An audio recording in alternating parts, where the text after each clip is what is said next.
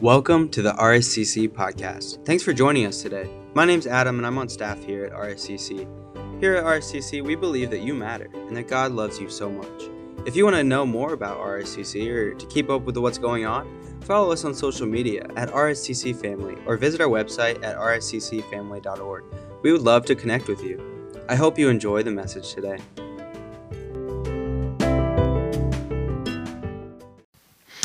Good morning, rising sun. How are you today?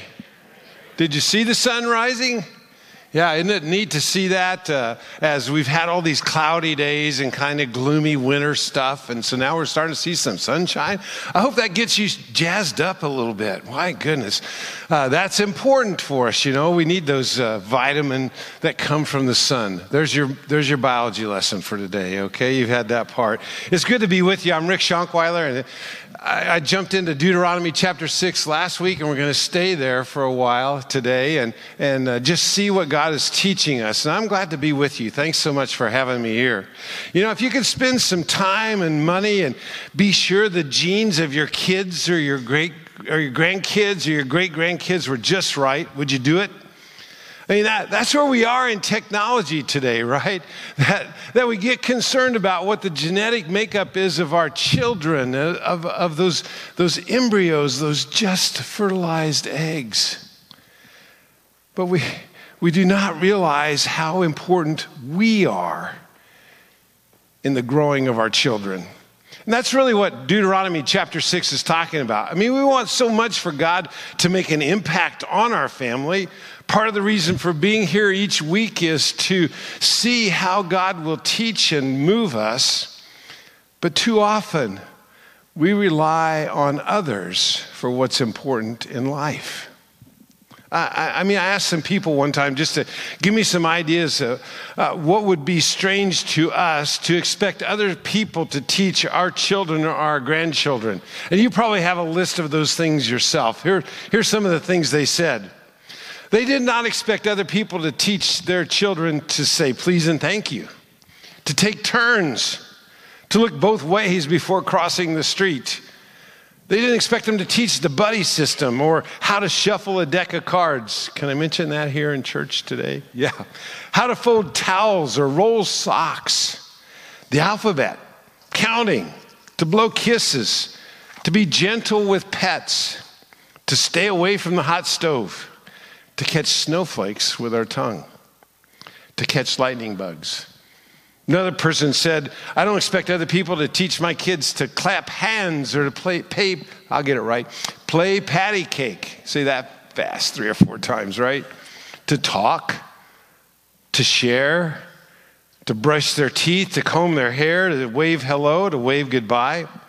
Another person said, I don't expect other people to teach my kid how to talk, crawl, or to walk, or laugh, or to be funny or be respectful of others, to dance, to sing, to eat healthy, tell time, to exercise. You know, there, there are a million things that you, as parents, as grandparents, do not expect the church or someone else to teach your children.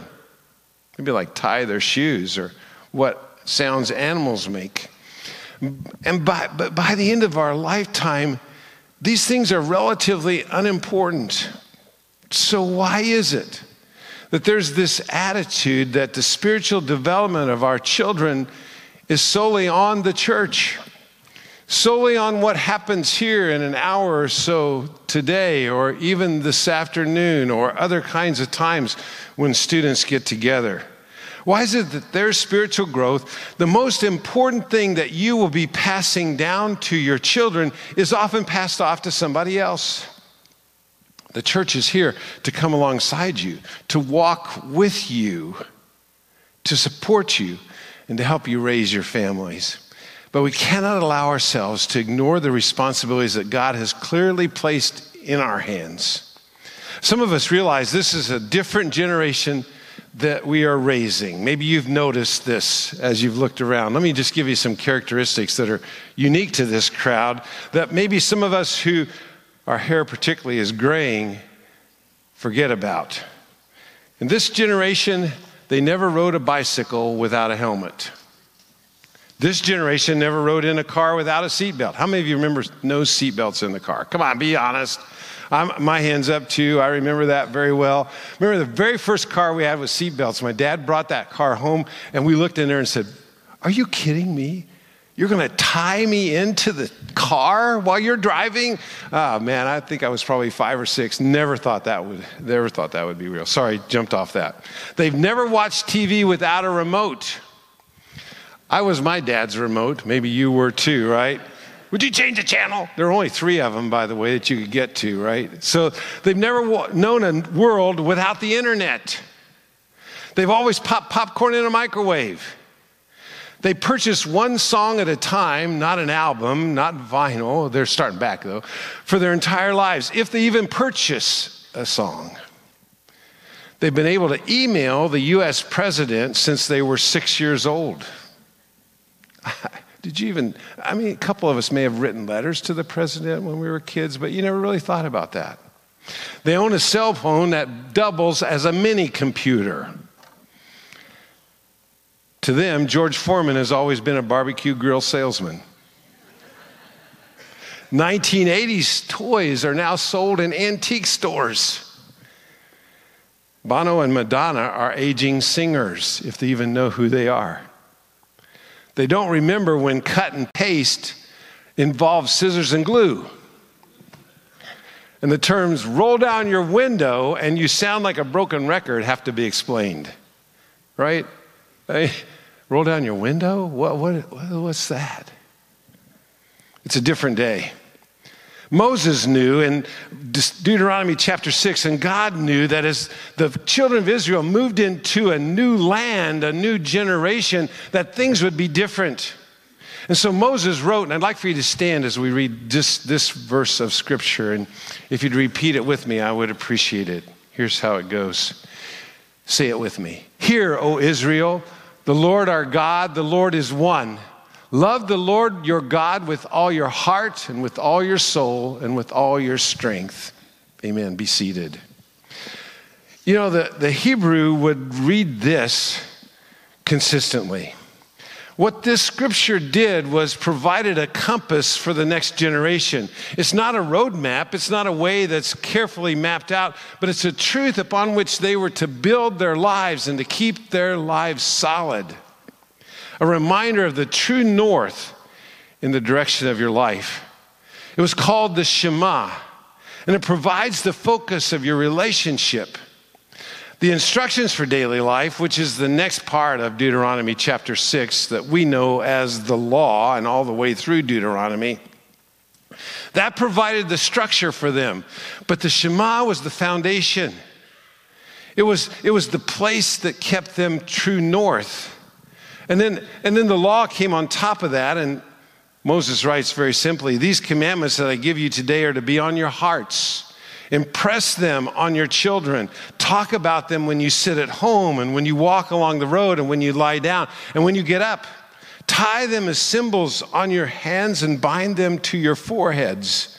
Write them on the door frames of your house and on your gates.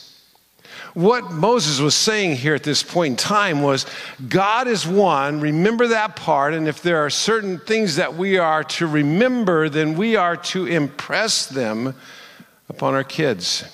I think there are several ways that we do that, and the first thing that we do is we establish rhythms. We establish rhythms in our lives, and the Hebrews had rhythms. And, you know, I have to laugh whenever I read these words of Moses because for 40 years the people have wandered the desert. They started out being led out of Egypt with a pillar of fire and a cloud. Seems to me God got their attention pretty well. They ought to be able to handle that. They were saved crossing the Red Sea. They stood by while there was fire, smoke, noise from Mount Sinai when the Ten Commandments were given to them. They saw the earth swallow up Korah and other rebellious ones. They were saved from snake bites when they raised a snake on a pole. They received manna and quail, and then they had water from a rock. They've been talking about and watching God nonstop for 40 years. What else was there to talk about but God and what He was doing? I mean, they had nothing to distract them. There were no fast food restaurants, no computers, no cell phones, no movie theaters, no televisions, no radios, no iPods, iPads, iTunes, or iPhones. They had no video games, concerts, digital photography, or even jet skis. Super Bowl, indoor plumbing, air conditioning. They didn't have Starbucks, Target, or Kroger. I mean, they really needed God to care for them in every way, right? But Moses knew that their current experience would not be their future reality. What I mean by that is that the concern is when you enter this promised land, you will forget God, the God who brought you here.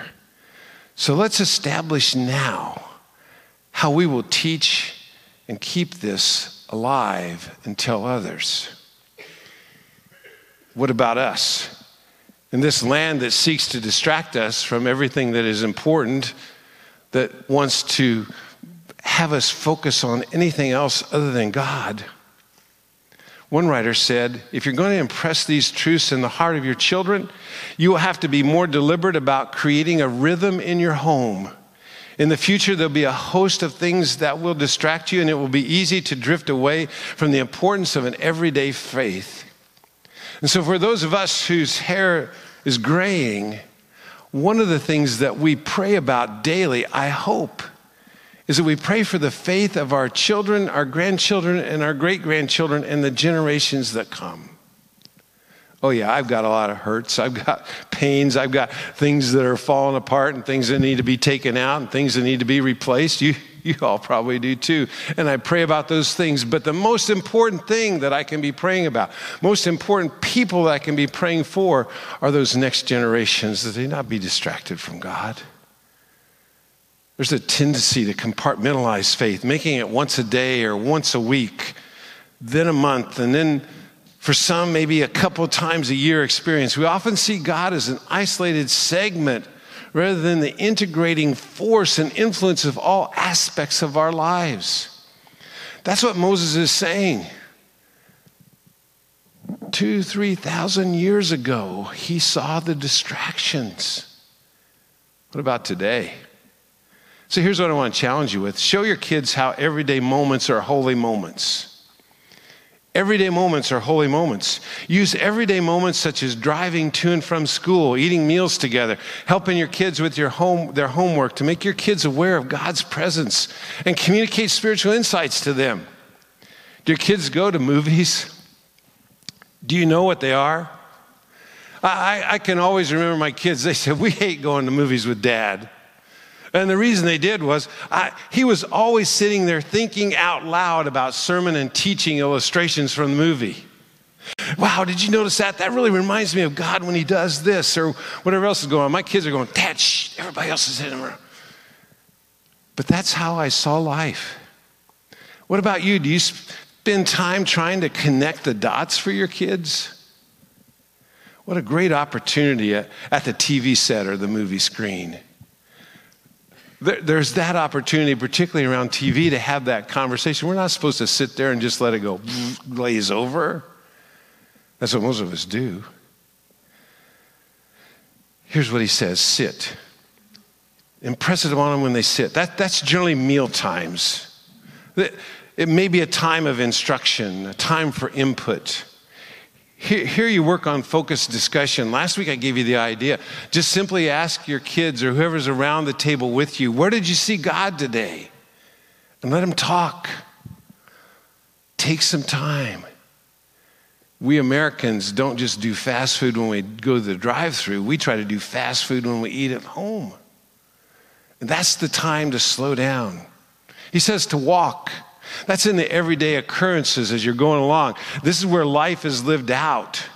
This is time for dialogue, time for interaction. That's the drive to school, the drive back. That's the, the, the time whenever they, they come through the door and you don't bombard them with questions. You simply say, Hey, where'd you see God? When you lie down, those are the times for more intimate communication and conversations with my kids. Maybe that's the place too where a counselor is involved because we're just working through some really difficult things. And then he says, as you rise up, that's that new, fresh day. Here's the place to think about encouraging words. You know, do you help your kids get up in the morning, your grandkids get up in the morning, or is it always yelling, You're going to be late for school? You're such a laggard. You start putting all these negative words into their minds early on, and how's the day go out? So here's the deal plant some encouraging words, carefully spoken or written. Some of you have the habit of putting encouraging words in a sack lunch if they carry their lunch. Or maybe you put it in one of their textbooks. Or maybe you send them a text message that they can read early on. Man, what can I say or do to give them fuel for dealing with whatever they face today? Creating a rhythm means you determine beforehand how you're going to spend your time. Parenting, just as the Hebrews did, parenting requires us to think about what the day is going to look like. So if you're feeling really harried about the day, that's the first thing that you do is you talk to God about how do I slow down? How do I listen to you, God, so that I can be a conduit to my kids? The Hebrews had an amazing calendar. They, they had required daily time, weekly time, feast days to reflect and celebrate God's faithfulness. And if, it, you know, in a couple hours when you're having chili back here, I hope that you will seek out some of the younger families and kids in the church. Just encourage them. Ask them simple questions like, What do you like best about chili? They'll look at you like you're weird. I know that. Maybe you talk about, you know, it's really amazing how God gives us beans for food and for other things. Yeah, you'll get that later. Anyway, traditions are those things that we use to instill teaching and values. Traditions are not wrong if they will lead people towards Jesus. By themselves, they have no worth. So we must continually speak of the reason for doing them. So every week when we take that cup of juice and that little piece of bread, we explain it. I can remember my kids would watch me take communion and they would go, after a while, they go, Dad, what about us? We'd have a conversation. Dad, what does this really mean? I mean, this is awful grape juice. Ugh. Sometimes, right? And what is this little piece of bread that just kind of tastes like wallpaper paste? Well, it gives them a chance to talk about that. Second thing, everything's epic.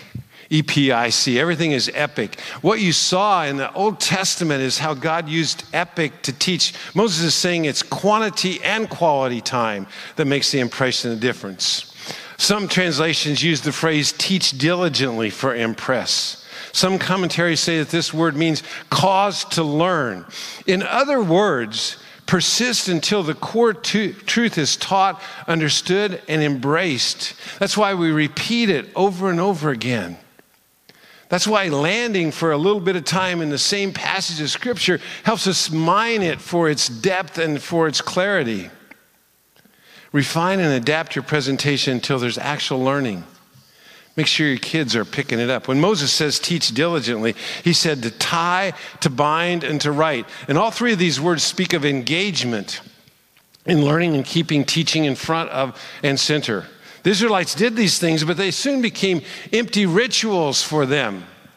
And they had the boxes on the side of their door doorways, and some of you may have even seen these things uh, if you drive into certain parts of Cincinnati. Some of the old houses there that were part of the Jewish community will have a little, a little box on the doorway because they took literally what it says here in this passage. Oftentimes now, when you go to them, they're empty. But they used to have little passages of scripture in there. Tie things on their, their foreheads and their arms, and they didn't embrace the teaching. They became substitutes for lives that should be submissive to God's rule. The principle didn't stick, but the practice did. Sometimes that happens to us as Christians. We come on Sunday mornings, the kids get in the car. Where are we going? We're going to church. Why do we go to church? Because we always go to church. Why do we always go to church? Because grandpa went to church we lose the meaning because God speaks to us and teaches us. So, how do we make things stick? How do we make things stick? I think that's why I use the word epic, E P I C. First word is experiential, experiential. See and do, not just hear. Do you use your vacation times to create memories? Do you use times where you allow your kids and your grandkids to experience the things that are going on? Do your grandkids say, Man, I want to go to grandpa and grandma's house or Nana and Papa's house because they do these things with me? That, that's, what, that's what I want to hear from my grandkids. That's what I want to hear if God blesses me enough years that I can be that way with my great grandkids so that we do things. I have a, I have a grandson who loves going to his great grandma's house, and he thinks the number one thing he's supposed to do is make biscuits for breakfast. Great grandma's 93 years old, Chet's nine. And when they visit, when they visit great grandma, she gets up at five o'clock in the morning. Chet comes patter, pattering in, and they are making biscuits. And during that time, they are talking. She talks about her faith in Jesus. And Chet listens. He thinks they're making biscuits. She's making eternity. How about you? Steer away from fear and toward engagement. Base your parenting upon your trust for God, and those conversations and those things will teach your kids. Second thing is participatory. Express, dialogue, participate fully with in the outcomes. You know, some of the stuff that we do today on, on television, you, you see that, things like American Idol and other things where you're supposed to vote. And, and, and, adults, particularly those of us over 50, we, send, we tend to sit there and hope, and maybe we'll make the phone call, maybe we won't. Meanwhile, the kids are making 50 text votes. They're going really quick at that. Did you realize that Facebook just passed 3 billion users in 2022? In January 2023, there are over 500 million tweets per day. And then there's Instagram, WhatsApp, Snapchat, and more. That's about some aspect of participating, even though it feels strange to those of the older generations. One of the ways we can participate together is we've got some volunteer opportunities out here in the hallway. You can pick a sheet write down something you want to do, and then recruit your child, your grandchild, your great grandchild to do it with you. Participate. Help your kids relate to Jesus' experiences on their own, to their own too. Talk to them often about Jesus' life on earth. Make sure you know what's in the Gospels, those first four books, about how he went through so much of what they face in this fallen world. Do, do your kids get picked on and made fun of and bullied? Wasn't that Jesus' experience too? How did Jesus handle that? How did Jesus walk in a place where he was so very different from everybody who was around? Participate. Image rich. I use the word image rich here because uh, oftentimes, I, I don't know about you, but my, my brain doesn't think without a picture. Whenever you give me some words, I have a picture in my mind. Whenever you say church, I have this little white building with a big tall steeple, and, and it's probably only wide enough for 100 people to get into it. That's my image when you say it. I think in terms of pictures. Maybe you do too. And, and Socrates, many, many, many years ago, said the soul does not think without a picture. Tell stories. Jesus told so many stories to help his disciples learn something. Use stories to teach your kids faith lessons you want them to learn. Tell them the story about how you came to faith in Jesus and what he means to you now. Maybe your neighbor kid needs to hear that story and he loves hanging around or she loves hanging around your house. Tell stories about how God's working in the lives of people you know. Ask your kids to tell you stories about what God's done lately in their lives. In, December, I had a car accident. I was in Estes Park, Colorado. I had four of my best friends in the car with me, and we hit a patch of ice. Ran smack into the into the side of the mountain. I, you know, honestly, it jumped out in front of me. That, that's no. Ran into that when I when I we were at a 45 degree angle. Car went up in the air. It came back down. I realized that all I could see in front of me, it was at night, was black. I knew we were headed down the mountain. Suddenly we pulled back into the middle of the, the lane and we were safe. A couple of my friends were hurt. Afterwards, one of the EMTs said, after she had found out we were a group of preachers, she said, Well, God's not finished with you guys yet. I said, What do you mean by that? She said, Well, if you go back and look, you'll notice that your front tire was four inches from the edge, and the cliff was 50 feet. God brought you back by four inches.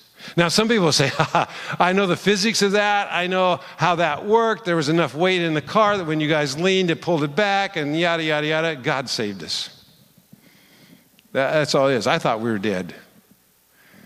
And a couple of my buddies in the car thought we were dead too. But I need to tell that story because God takes care of us, not always in that spectacular manner, but He takes care of us. And so make sure that it's image rich. The C stands for connected socially and technologically. Surround your kid with kids with faithful people who will encourage them to reach out to others. Help your kids develop close relationships with other kids who are living faithful lives and invite adults that you trust and respect to invest in your lives, your kids' lives regularly. Keeping in your mind that your kids will grow up, likely grow up to become like the people who surround them. And so bring those people into their lives.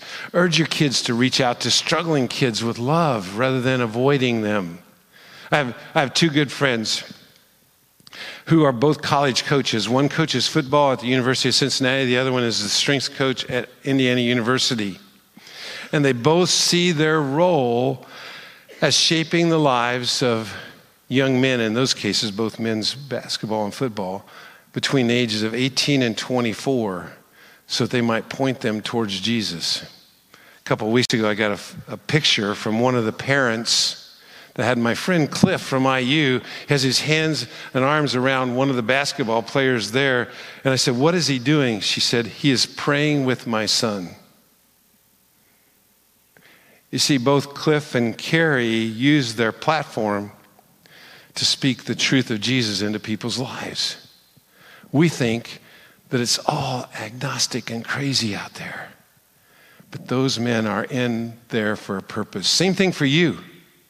Are you praying for the kids, for those of us who live in town, if the kids are walking to school? Are you praying for the kids that walk by you every morning? How did Jesus teach? E, they're fishing on the lake. P, the feeding of the 5,000, they participated. How many bags, or how many baskets of fish came back? How many baskets of food came back when the 12 passed them out? 12 baskets. They said, We only have five loaves and two fishes for all these people. And Jesus even went so far as to make sure that the leftovers, every one of them carried a full basket. Would that not help your faith? Wow. I pictures all the time. Consider the lilies of the fields, the sparrows in the all those things that Jesus would do. And then connected, he sent him out two by two. And he said, I will be with you. Well, I got to hurry. Third thing is embrace the partnership. God's in a partnership with you. I'm amazed at how many places I rely on partnerships and coaches in my lives. And, and Jesus does the same thing for us in your life you, you, you may do the same thing in your work environment where you make sure your fundamentals are straight, but where do you do it in parenting? Do you have other parents that you talk to about what are the things they're doing to build foundational truth in their kids' lives? What are the things that are they're helping them with? Who can help you with the fundamentals of being a Christ follower? I think you need to expose your kids to, to adults who can explain because children need help in understanding what they're learning and how to respond to it wisely, and sometimes they just don't listen to you. You, you need people who help you exemplify. Children do what they see. And so, are you bringing them around people that are consistently applying scripture to their lives, who are encouragers, who, when they see them, are just asking them about how they're growing in their life? Three, you need people around, around you that will help you evaluate. Kids need someone to give them the honest feedback and encourage them to be what God wants them to be. That's the fourth one is encourage. Children need encouragers as the focus in, into their gifts and their passions. There are going to be a lot of bumps along the way. Who's going to stand beside them and help them along? You know, the most important equation that your kids can learn is not 2 plus 2 equals 4 E equals MC squared. It is the Lord our God, the Lord is one what I give to my children, what I do for my children, is not as important as what I leave in my children. So I want to challenge and encourage you today to leave in your kids the things that God wants in your kids' lives. I got a bunch more pages, but I'm going to stop there because you're, you're already falling asleep. I can watch it. I can watch it. The family exists today, even in its imperfections, to display the glory and grace of God, the heart of God to every generation. So, parenting is a full time job. So, how do we help you? There are a variety of resources that this church provides that will help you raise your kids and your grandkids. The early childhood, elementary, and student ministries provide resources for you to discuss with your children today when you go home. Grandparents, aunts, uncles, neighbors, friends, you are so important. You can take those same materials and have that conversation with what the kids are learning.